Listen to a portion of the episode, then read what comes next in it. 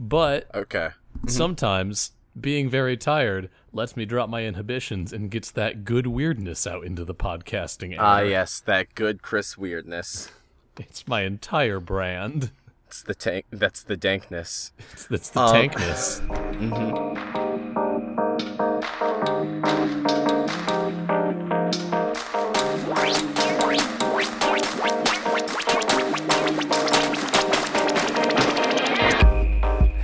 everybody, and welcome to Backstage Gaming, dramatic takes on your favorite games. I'm Chris, And I'm Dylan. and we're here to actually record a real episode. Thank you for staying with us last week, as all we had to put up with our was uh, was our live show. But I hope you enjoyed it. We, God knows, we had a really fun time doing that whole live show thing. Thanks to any of you who are listening who also happened to be at Beat Kitchen on the 16th because we had a great time. It was really cool meeting a lot of people there. Yeah, uh, it was the fucking coolest. But enough of living in the past. Let's wade violently into the future. Uh, it's episode 20. We are doing another instance of our writer's room concept, uh, made famous, maybe, by the one time we did it in episode 10, where we took an old game that didn't really have much of a story to go off of. Uh, in that case, the original Metroid, and then we sort of brought in Made some elements of uh, Super Metroid. Yeah, you know, famous to the three people that listen to our show. Um, of course, naturally. yeah, we're famous. Trust me. Uh, um, but we're gonna take a game and talk about how to make it into not a game. Uh, this time, Dylan's going to be taking the reins. We're going to be talking about a game that is part of one of his favorite series. But before before we get to that, I had a dark realization today. Right. I was at my store that I work at in order to pro- have a house and food. And I became aware that at my store, we sell individual rolls of toilet paper. Okay. And more than that, I became aware of this because several people came through my line, each buying one singular roll of toilet paper. Okay. And maybe this is just me, but that speaks to me to a, a level of malicious energy that I was not prepared for. Chris, I feel like you know I'm I'm usually the one who reads too deep into things. Hear me out. So, okay, I I shall. Is there anything on this earth more stressful than the realization that you are on your last roll of toilet paper? Yes. Uh, okay. like that is obviously there are things in the world far worse than that but like as far as mundane catastrophes go if i wake up in the morning and i have to leave my house and it's like welp i cracked into the last roll of my my bathroom friend that's all i'm going to be thinking about for the rest of the day I too like to live dangerously. the fact that there are people who will have that moment, that moment of existential fear as their day begins, where they know that they are one roll away from the abyss. and their solution to this is not to rush into the cushiony embrace of the safety of an 18 pack of toilet paper, Eighteen. but instead they. what? I like. I feel like eight is what. Maybe it's because uh in our Some of us previous like to feel secure in our futures, Dylan. No, what what I was going to say was maybe it's because in our previous place we didn't have that much room to store that amount of toilet paper. So like, you know, the 8 pack sufficed. I guess that's fair. Um but no, no, it like if you have the room for it 18. Yeah, like, sense. I the- I get it. the fact that there is a man out there in the world who knows that he is on his last roll of toilet paper and goes to the home goods section of the store and sees the 24 pack beckoning him into this like month of security and says no i'll take one i want to be in this position 2 days from now That's the real survival horror. like that's that's what I'm getting at. like I don't know, maybe I'm just not on the right level. Maybe I'm maybe I'm living too safe. Maybe I'm not being Spartan enough with myself. but I I witnessed this and I just had this moment of like who are you and how did you gain this strength? Now now Chris, is Can this, can you learn is, can are these single roll toilet papers is it Charmin Ultra? No, because what you think is enough might be too much, and you can, you can, I, I, pay me, Charmin, for me to do the rest of this bit. But like, you're a Sith. You're a Sith Lord if you go out and buy a single roll of toilet paper, especially when that single roll of toilet paper costs three goddamn dollars. Oh my god. Like, you're a capitalist Sith.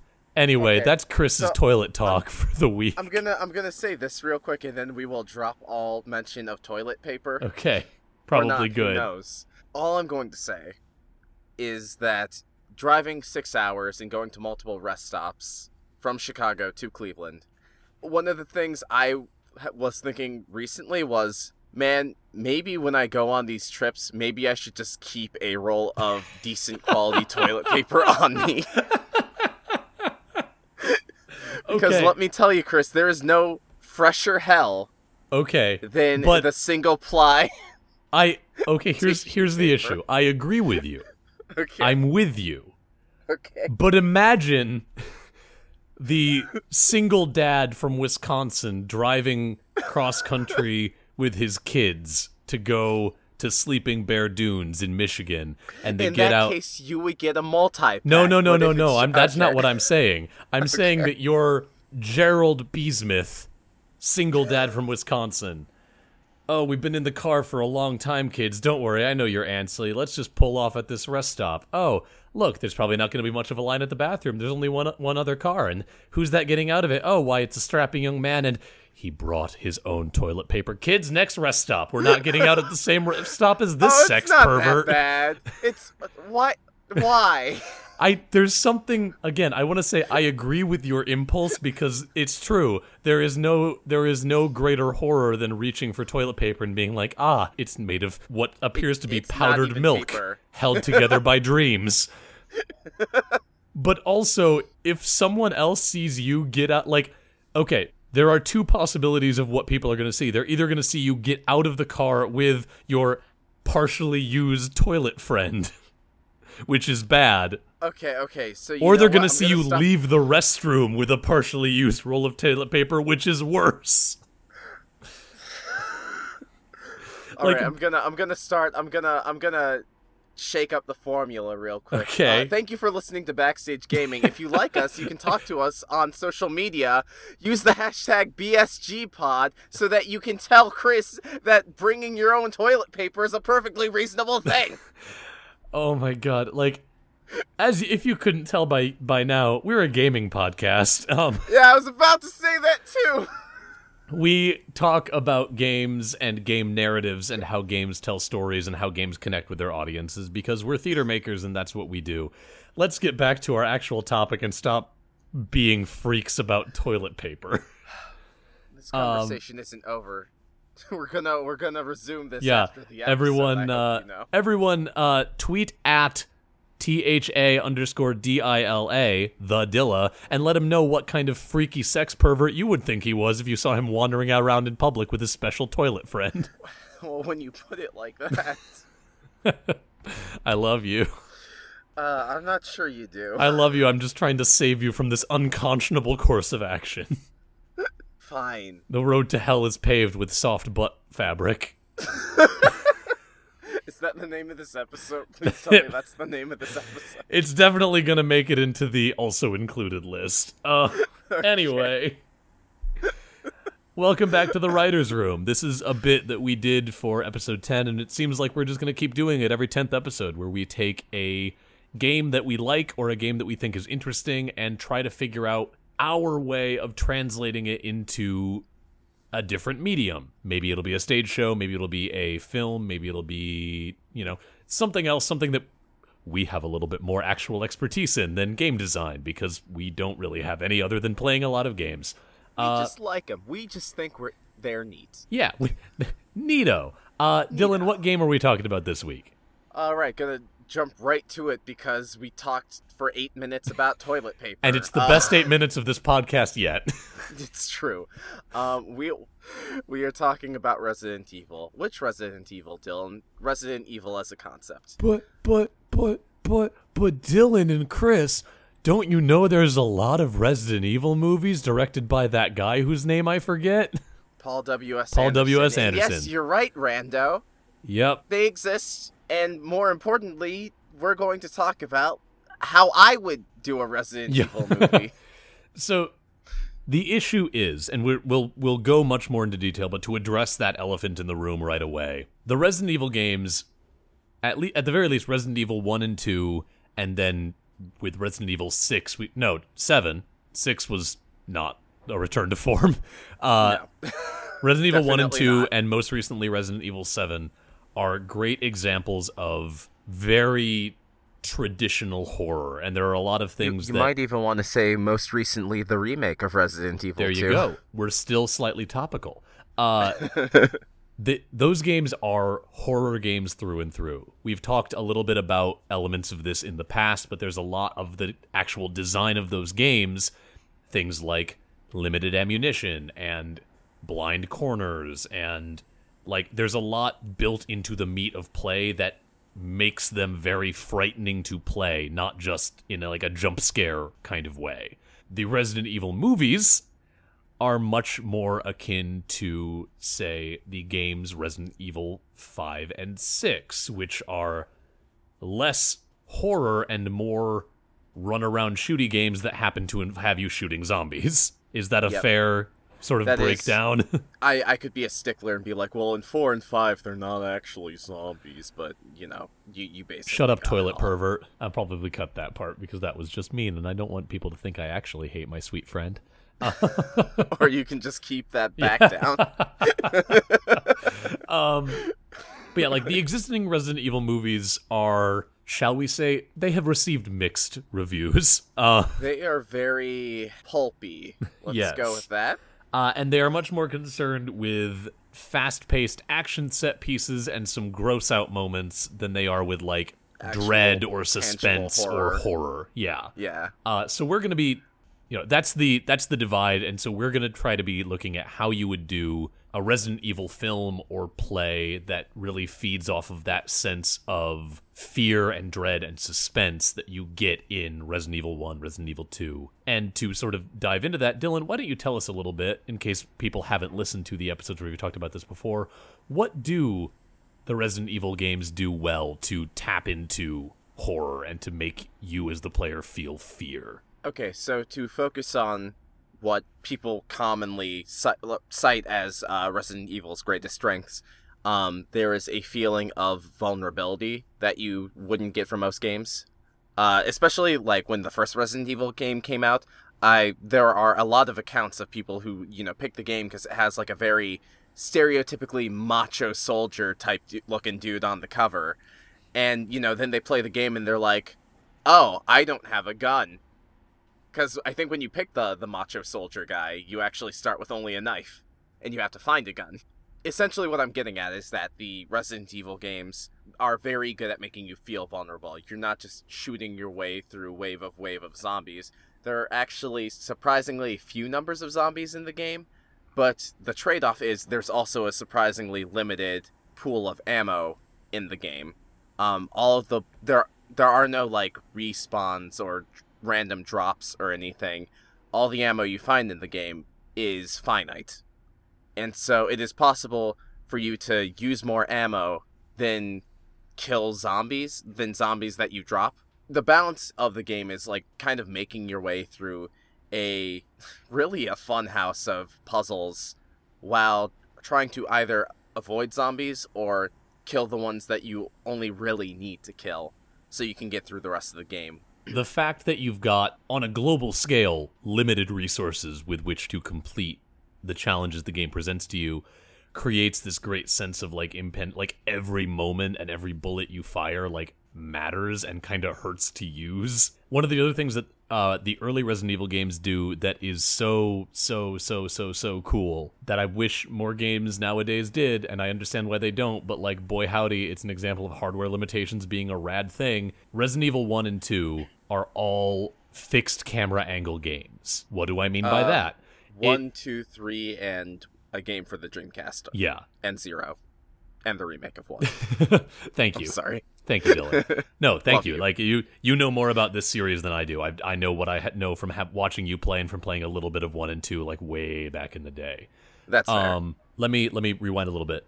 Back when 3D gaming was like first becoming a thing. For one thing, hardware limitations were much more real. So rather than fully like 3D modeling everything in the game, a common workaround that you see in a lot of early adventure games, you see it in a lot of the early 3D Final Fantasies, and you see it in Resident Evil 1 and 2, is they would create a basically like a matte painted background. Kind of like you what you would see in like a Hanna-Barbera cartoon, where the background doesn't move, so they're able to do one painting and then do the hand animation on top of that. In games, you'd have one matte background and like maybe the camera can pan up and down or left and right to see more of that matte background, but it is a static background that then you'd only have to render 3D models walking on top of. yeah. The Resident Evil games use this so well because frequently the camera that they will place to shoot is positioned in such that like you can't see around a corner until you make that corner. Or there will be some like the cameras are frequently positioned in these rooms such that there is information that you do not have about what is happening in the full scope of the room and because the camera is fixed you can't get that information until the game until like you move to the position where the game allows you to. And that is so good and so smart. Um full disclosure here i chris wilson am a coward. I love horror as a genre. I love thinking about it. I love the way that i fr- frequently put it is i love having watched horror movies. I love being able to talk about horror movies from the position of having seen them at one point in the past I hate sitting through horror movies because they make me very uncomfortable and frightened. That's Um, yeah, that's fair. but at their best moments, those like camera position things in Resident Evil are similar to the kind of cinematography that you see in really good and effective horror. I'm thinking specifically of uh, The Babadook, which came out in 2016, 15? I think 15. I I don't know. um, I was too scared to watch it. it's so good. It's one of I the best horror movies of the last decade. It hurt me to watch. I spent most of the movie in like a full body clench with one hand, like a hand over one eye. Uh, but it's so good, and there's so many shots in that movie where you can either like see way more like they'll position the camera such that like you see the character that this shot is of in the foreground but then also over their shoulder you can see like all the way down the hallway behind them Oh, I hate that. and so, like, even if nothing happens there, you can see it. And because of the kind of movie it is, you think that something's going to happen back there. yeah, Or they'll position it such that, like, the audio cue is making you know that something is in the room, but because of the way the shot is positioned, you can't see what that might be. And it's like Resident Evil does that really yeah, well. Yeah, Resident Evil. I, that's what I kind of wanted to loop back to with this. Is sound Mm-hmm. design is another area that the Resident Evil games do. They use the that fact that they are constraining what you can see to add in sound effects that hint at what you might not be seeing. It's so good. Uh, there is a moment in Resident Evil One, most specifically in the remake, because I don't remember if it was in the first one or in like the actual original where like i said you know there's that camera angle situation where you come into a hallway that like banks on a sharp right turn and you can't see what's around the corner but you can see that there is a window and you can tell that because there is moonlight shining through the window and putting like you know a nice clear square patch of light on the wall. And like the second time you enter that get that room you hear a rattling noise and then when you come to that same screen again, you see that, that rattling noise is because there is a the silhouette of a human figure like tapping on the window, trying to get in, and it's a zombie, and it's the worst thing. It's so scary. And then I'm pretty sure the next time you come back there, that zombie's gone, and the window is broken. yeah. And it's Either things the like zombie's gone and the window is broken, or you come back and the zombie does burst through Yeah. the window. And it's things like that, coupled with the fact that you know there are a set number of zombies that are wandering the mansion, that, like, all build into this culmination of, like, not only is it being presented in a frightening way, but the actual mechanics of the game are reinforcing that fear of, like, you know that that zombie has to be somewhere now because that's the way the game works. It's so good. But we need to take this and translate it into something that you're not playing through as an active participant, but something that you were watching, or in my case, half watching while also gripping a stuffed animal and trying not to poo yourself. Well, you know, if you had a personal roll of toilet paper. It's my personal pan potty. Oh, God. Um, anyway, um, yeah. So, I guess there were there's a couple ways my brain has been tackling this, and I guess to start with, we'll go with like the straightforward, obvious way. But there's actually an angle to this approach that like I thought of last week, and I'm really excited to talk about it. All right. But it's also really weird and out there good. Spring as far the as spring video the game juice on me. adaptations go. So let's start with the the standard movie approach. You could, you know, Resident Evil is heavily inspired by Night, Night of the Living Dead, Dawn of the Dead, the uh, George George R. Romero movies, and so you could you could really take that approach, but like also give it like the B movie slant that okay. Night of the Living Dead is a B movie, Yes, but very much so. I was about to say. like I don't mean B movie. I mean like kind of throw in that like hard hitting Hollywood blockbuster like Rambo or John McClane. Like kind of have it like start off with the characters very vulnerable and ammo is scarce and there is a lot of traditional zombie horror in the films. Mhm. and then by the when you get closer to the climax it kind of builds and swells. And in my mind i have like almost this die hard type uh, approach where like john mcclane has two bullets left. And uh, hans gruber is at the top of nakatomi plaza. And you know it, it, it kind of just reaches that like peak of action yeah. uh, because I think a huge thing that makes these Resident Evil games work is that you go from afraid and not really knowing what's going on and not understanding any of these zombies to, as the player, you understand their behavior. They become something quantifiable that be- they become predictable, and you go from a, a state of feeling powerless to knowing how to navigate uh, these situations. Yeah, you become p- competent, but you never feel invincible No. because because you know you have such scarce resources to work with. Even though you know how to solve the puzzles, they still don't become trivial, which is a very cool sort of tightrope that the game walks. I I think that's interesting. I think it would be cool to see that level of like getting a character to that point of like I know what I have to do. Now I just have to fucking do it. Right. Um, I think it's telling that in Resident Evil 2, there is an unlockable game mode after you beat the game called uh, it's it's something like last. Okay, so there's fourth survivor. There are like two game modes. Basically, both of them, you are put in the middle of the mansion or the police station or whatever the location is, and your only option, your only goal is instead of doing puzzles and navigating the mansion, your only goal is to get to one room in a linear path. The only problem is that, in comparison to the original game, there are the whole place is flooded with enemies. Ooh. Um, like No, way you. more than you've ever had to deal with in the story. Um, and so it, it's kind of the ultimate test of how well do you know these enemies, how well do you know yourself and your limitations, how well do you know the weapons. It, it's like the ultimate test of you as an expert, of you as an action hero, as opposed to you as someone who is vulnerable and has to think and plan out ahead. That's very cool. It, it's really cool. I've never beaten any of those. They're really tough. But anyway, yeah, so that's that's kind of like the boring answer to what a Resident Evil movie should be. I say boring, but like honestly, I feel like a lot of people would be satisfied with that. Um, all you really have to do is kind of keep it close to the plot, which is it starts out and you're in the spooky mansion, and then like as you learn more and more, you realize that scientists were behind it all along. But I guess that's a good segue into what I would do. With Resident Evil, I think a lot of people, not just us, including like journalists and fans, a lot when they talk about the horror of Resident Evil, they always talk about the mechanical horror aspect, the survival horror, yeah. Which is what we just spent the last uh, 10, 15 minutes doing.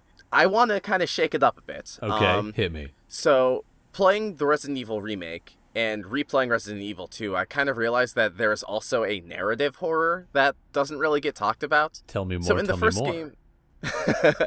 so, in the first game, I think the most interesting thing about Resident Evil 1 is that when you start playing it, or at least the remake of Resident Evil 1, when you start playing it, you're not sure if the cause of these zombies are due to some weird freak science mishap, like a Frankenstein story, or if it's a cult. And that's because you are navigating this spooky mansion and there are all these puzzles. You need to collect these masks to open a coffin. Uh, it's it's very weird and when you are a fan of the series, you're like, uh, that's just how the games are structured, and it's because they're hiding a giant Umbrella Inc. laboratory underneath. For people who've never played Resident Evil, Umbrella Inc. is the source behind these uh, zombies. They're a pharmaceutical company that is developing how to kind of reanimate the dead to create bioweapons that they can sell to the military. It's all very schlocky, but like also fun. Yeah. And so I think the the cool thing, the horror to me of Resident Evil, of its story is that it, it kind of takes this corporation and turns it into a cult. Okay, so it's almost like part of the horror is in not knowing what's happening, but then as you find the answers, it just becomes worse. Is kind of what you're getting at. Yes and no. you're gonna have to stick with me. Yeah, for no, I'm. I'm I'm I'm following along. Resident Evil 2, the horror of Resident Evil 2 is that. So, Resident Evil 1 takes place in a mansion, which is a cover for experiments that Umbrella is doing. In Resident Evil 2, the entire city that Umbrella is focused in gets infected. And this happens for a multitude of reasons, but the ultimate takeaway is that basically somehow rats get infected with the virus and the they spread it. Oh, so it's a bubonic plague It's, it's a bubonic. situation. It's literally a bubonic bubonic Blah, blah, blah, bubonic plague. It's a bubon. Fuck. What you said. um, and so they they spread the virus, and everyone gets infected that way. But not only that, there is a side plot where, you know, after the events of the first game, the main characters from that game are trying to expose Umbrella but because the Umbrella's basically paid off the government, they have the police chief in their wallet, and they frequently go back and forth to the police station to deal with them through the sewers. So they have people who work for them in the sewer system, and so the horror of Resident Evil 2 is like the idea that like society has failed us, and it has But- caused like but- the worst possible thing to happen. But uh, am- amoral pharmaceutical companies would never buy out the government. anyway, what were you saying? Uh, anyway, uh, yeah. So, you know, and I, I haven't played Resident Evil 3 and I haven't beaten Code Veronica. So I can't say, like, every Resident Evil has this kind of uh, narrative horror as well as mechanical horror. But, like, you know, look at Resident Evil 4. What's that about? It's about a Beating up Spaniards. it's it, nope. It's about religious extremists damaging America by kidnapping the president's daughter, and it really, in retrospect, has kind of a post 9/11 vibe Yeah, holy it. cow. Hang on. Like they're not wearing turbans, but like I don't know if that was intentional. That like that's kind of the flavor that that game has. Yeah, wow. But um, in retrospect, I'm like, oh wow, huh. Like it's about like religious extremists, eh, religious extremists trying to infiltrate the U.S. and you play as a U.S. government agent to stomp them out. But also plot twist at the end: they once lived normal, peaceful lives, and you're kind of a monster. In the credits of Resident Evil 4, uh, it shows a bunch of artwork of the villagers that you've been spent the last 20 hours shooting and murdering violently, living peaceful lives, and it really kind of puts things into perspective in an uncomfortable way. wow, I'm reading too deep into Resident Evil 4. Moving on. Um, I mean, I think that if the if there's if there's a tagline for our show that's it's reading too deep into things. yeah. But yeah, anyway, uh, so I've been beating around the bush long enough. Essentially, what I want to get at is that we can look at. If I were to make a horror movie about Resident Evil, I would take that social commentary approach. I, I would make a movie about maybe you as an umbrella researcher and the fucked up things you need to do to keep the secrets within the. You know, let's assume it's a mansion because in America the games are called Resident Evil. So you know, maybe that is creating these weird, you know, creating these weird traps and booby traps, uh, secret doors, uh, to confuse and disorient your employees. I would, you know, like maybe show some of the horrific things that you have to do uh, when experimenting on test subjects. You can you can make it a you can make it an evil version of The Office. and you know, meanwhile, during all of this, like the main character could be kind of losing their sense of self because not only are they disorienting their employees, but they themselves are on a pyramid scheme in a cult of profit, in a cult of you, you know what I'm trying to say. Like you are you are stuck in this cult of a company trying to maximize profits. Yeah, I would be into that. I would. I honestly, I almost want to see that as like a Netflix style like miniseries.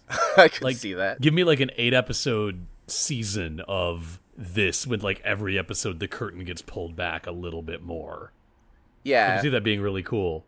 like you're you're either an entry level empl- uh, like umbrella intern slowly peeling back the conspiracy or you could when i say you obviously i'm talking about the protagonist Yeah. or the audience surrogate or you could uh, take the point of view of someone who like just recently got an umbrella promotion and they're like oh hey so we're doing this thing with uh, the t virus and you're like oh the t virus what's that and then the plot kind of slowly reveals like oh shit i'm in too deep but like oops, all terrorists. yeah exactly Um, I like this a lot. Let me. Can I hit you with a weird take? okay Give me a Resident Evil audio drama. shit we could do that fam I mean, let's not get ahead of ourselves. We're not that good. Um, well i mean we could work on yeah, yeah, you yeah. know what No, I know what you mean. I know what you mean. Um, there are some very, very good horror podcasts out there. We saw one at the live show that we were at. There was a, a group Ah, dude. here in Chicago called Death Scribe. Uh, They they're were so associated with, associated with the WildClaw Theater Company, uh, and they okay do, yeah we're not that good yeah. Uh, they do like every year they do a horror audio, like a horror radio play showcase. Uh, and they did a live show featuring some like the only time I've ever seen live foley done like as a part of Yeah. the performance and it was rad as hell. But there's that there's also some really great horror like horror or at the very least like suspense and thriller based podcasts like uh Limetown's a big one that they recently got a season 2 so they've been kind of notable recently. What was the one that the Night Vale people put out? Alice isn't dead. Um yeah that's what it was Like, audio drama lends itself well to suspense because there's your a- mind makes it scary yeah, there's an old adage uh, among people who make horror that like the audience will always scare itself more than you can scare them. And so removing the factor of what they can see and having it all be through audio storytelling and audio cues makes things a lot more tense because you as m- the majority of the world is sighted, like you, that is your main way of consuming like information about the world around you. So taking that away in an audio drama adds another layer of suspense to that. And given all of the cool work that the Resident Evil games already do with sound cues and blind corners and things like that, I think it would be fascinating to see like an audio like a, a true horror audio serial based in the Resident Evil world. I don't know what that would be.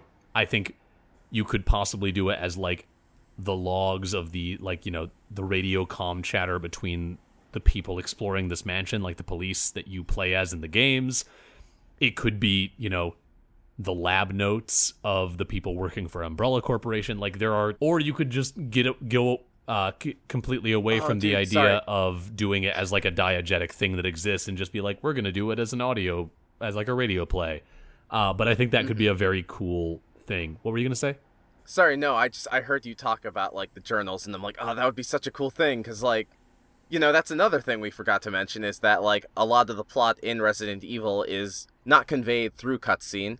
It is conveyed through journal entries Yep. and letters that you find and collect. Uh, was Resident Evil one one of the first games that like really took that approach to first that- narrative? the first that I can think of. It's um, definitely. I mean, it's got to be one of the first because it was one of the first like really exploratory 3D games. Yeah, because I'm thinking like maybe Myst did that, but I'm not sure when Myst came out. Um, and I, you know, I there's a whole wealth of adventure games out there that I do not know enough about. yeah. I don't know. That's that's an interesting thing, and that's become so ubiquitous in like Exactly. so exploration based games. Is the this idea of like finding journal entries or audio logs or things to listen to or to read about the place that you're exploring. Oh man, hang on. We're, go- Okay. we're going way off the deep end here, but we're probably nearing, you know, end of episode territory. Yeah. So let me like I throw don't out- I don't want to I don't want to hang here too long. Uh, me- I said my piece. Yeah, let me throw this out there and then we can wrap up. Resident Evil, the epistolary novel. Oh, okay. For those of you who don't know, epistolary novels are a literary form where it's a novel, it's a story told through letters. So the entire story is like presented as correspondences between people. Famously, technically, Frankenstein is an epistolary novel, kind of. It that it is the epistolary nature is much more of like a framing device for Frankenstein Mm. but Frankenstein is like if you peel it all the way back, it is a ship's captain writing a letter to his family about this weird guy he met in like at the North Pole and the story that guy told him, and that story is the story of Frankenstein. Dracula is also an epistolary novel, but there's another one that I there's a book I stumbled upon in like the bargain bin a couple years ago called The Silent History that is a, mm-hmm. a it's a novel about this idea that a generation of people were born without the capacity for language. Like not just that they're mute or they're deaf or whatever but like the neurological center of the brain that in most human beings lights up when they hear or read or whatever in any way consume like language that has meaning these people just don't have that. Mm-hmm. And so it's like the novel follows like this like kind of insurmountable problem, but it's all presented as like letters between people and interviews with scientists and like newspaper clippings and it's a really cool way of telling a story. And just like if we're taking this idea of like so much of Resident Evil story is presented to you through these logs and these journal entries like give me that. Give me the story of Resident Evil as like pieced together by the conspiracy theorist up like exploring the ruins of a Umbrella Corp lab and like piecing together the charred letters and like office memos and shit. Okay. like like I said, I'm going I'm going weird. Yeah, no, I, I dig it. I dig it. But like, man, someone better at writing than me make this happen. I I'll read your fanfic. um Could you imagine like kind of doing it in like a creepy pasta format? Like uh do you remember Ben Drowned? yes. Okay, good. Cuz like all right, so Oh boy, I have to explain Ben Drowned to our Fuck me listeners. up. Uh, okay, so Ben Drowned is, in short, because I, I gotta make this short, it's a long story. It's about, it is a guy posting on a message board about how he he bought a used copy of The Legend of Zelda Majora's Mask from a garage sale, um, except it didn't, it doesn't have like a label, and he plays the game, and the game like will have like weird glitches. Um, also, something important is that the first save file in the game has the name Ben in it. So he deletes the file, and then the game starts glitching out, and it starts going crazy. And it's it's I, I don't remember the particulars, but essentially like the game is haunted and the game is trying to make itself psychologically distress the player. Um, and then it follows him. It doesn't follow him into the real world or anything crazy like that. But uh, the person posting this on the board will upload clips of it, and just really unsettling stuff happens. Yup. And I feel like you could take Resident Evil and like be like, you know, like another one of those creepypasta things about like the uh, discarded Disney uh, amusement park in Oh, some yeah. location where like it's haunted because of course it is and the like all the mascot costumes get up and walk around on their own or whatever you could you could very easily do a creepypasta about a pharmaceutical company where uh like there are memos and notes from people about all the weird messed up shit that's going on there and like you know you can because people don't really b- buy creepypastas like you can just be like yeah this is a resident evil story but please check your brain at the door. But yeah no i think that would be really cool. If we're willing to get weird and experimental, there's a lot of cool things that like the general sense of suspense and like way of building the world that Resident Evil has that you could do very cool things with. and all would feel in the spirit of resident evil. Arguably much more than some films that bear the name. Um, but I feel like that probably does it for us for this week, unless you have anything Yeah. else you want to throw out there. No, I think I think we're good. Rad. This is fun. I I like our writers' room chats. This one was a little bit less.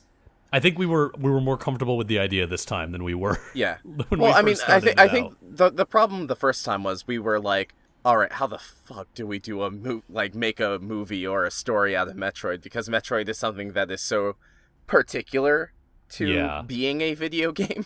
Yeah, I still think Like- we, we we had some fun with that one. Oh um, no, that that one was a blast. I think like this one we felt less compelled to try to justify our decisions and just said these are our decisions. Yeah. Let's roll with them. I like it. Thank y'all for listening. I hope you liked listening to us ramble about horror concepts and the Resident Evil series. Zombies series. in toilet paper. Zombies and toilet paper. There's our episode title. Um, if you think that a future Resident Evil game should have a puzzle where you need to replace a roll of toilet paper, please message us at Super Best Friend Cast. thank thank you for listening to Backstage Gaming. I didn't mean to do that. that was accidental. That was an accidental send up to a, a podcast that I love. Well, there that you is go. no longer anything. It's no more. Well, I meant to say BSG Pod. we hope you enjoyed this. While Dylan's dying, let me just say thank you for listening. We really enjoyed having you here. If Oh, you like what we're doing, please check us out at our website. That is bsgpod.com. There you can find our episodes. You can find bios about me and Dylan. You can find a contact form if you want to shoot us anything that you are thinking about. And we would really just appreciate you, if you like what we're doing, taking the time to find us on iTunes, on Stitcher, on Spotify, on the Google Play Store. Leave us some iTunes reviews. That'll really help us move up in the metrics and, like, you know, garner some more attention from people that aren't already our friends. Every review and every rating means a ton to us. We also really enjoy hearing from you on social media. Dylan, tell us t- t- uh, p- tell us about that. Yeah, we do have social media. Uh, you can check us out on Facebook. You can check us out on Twitter. Our handle is at BSG underscore cast. We have a YouTube, and if you like any of the stuff we talk about, or if you want to tell me that I'm full of shit or cuss me out for mentioning the super best friends, you can get my attention by using the hashtag, hashtag BSG pod. Yep. If if you like the artwork that we use on our site, that was provided to us by our friend Brennen French. You can check him out on his Squarespace, uh, brennenfrench.squarespace.com. That is B R E N N E N hyphen French.squarespace.com. He also has an Instagram, uh, Instagram slash Brennen French Arts. That is B R E N N E N F R E N C H A R T S. I still say it's the world's biggest regret that he doesn't ha- didn't get the Instagram handle bfarts. Maybe I'll buy bfarts.com and just get that for him. Good. It just- Anyway. it's it's just a copy account. I love it. Thank you as always to our friend BioQuery for the use of our theme song Dot Sound Radio Volume 1 Instrumentality. It's super cool. He's got a new EP out called Posthuman Angst that is just fucking rad. And you can find all of his music at his SoundCloud, soundcloud.com slash bioquery. That's soundcloud.com slash B-I-O-Q-U-E-R-Y. Plug time. Listen to the current season of, or the current arc of The Unexplored Places, an actual play podcast that Dylan is appearing in. Listen to... I'm actually not sure if we're still on that arc. We Well- should double check that. Well, I either- was on yeah. an arc of the Unexplored Places. and it was very good. Also, listen to Unwell, a Midwestern goth- Gothic mystery. It is a very fun, spooky uh, Midwest podcast made by another alum of Kenyon of Kenyon College, the school that Dylan and I went to, and I am in the final episode of the first season, which should be launching in like three weeks. So get caught up. It's also just like really good, and I found out today in an email that the uh, people who are fans of Unwell include the sound designer from Jurassic Park. Oh, so that's that's, awesome. kind of rad. I've been kind of geeked out about that all day. Also, get ready. I don't know when this is going to happen, but I'm currently in recording for another audio drama podcast called The God's Head Incidental. You can find them on Twitter. I think it's at God's Head Incidental or a God's Head Cast, something like that. Awesome. No idea when that's going to launch. We're still very much in production on that, but be hyped for that. It's going to be super cool. And I think that's all the plugs we have. We don't have a live show to plug anymore because that Nope. already happened. Yep. So, They can hear it if they want. yeah, it's really fun. It's like a quick, breezy 16 minute episode, and I think it's like one of the most fun things I've gotten to do in like a year. so, Uh, thank y'all for listening one more time. And as always, we will talk. Wait, hang on. This doesn't make any sense. hey, Chris, do you think we're in a cosmic horror story? Because our sanity sure is slipping. I love you. Uh, and I love love you you, listeners. Come Yes, back we- and let us love you more next week when we're back with more backstage gaming. Goodbye. Goodbye now. Oh my god.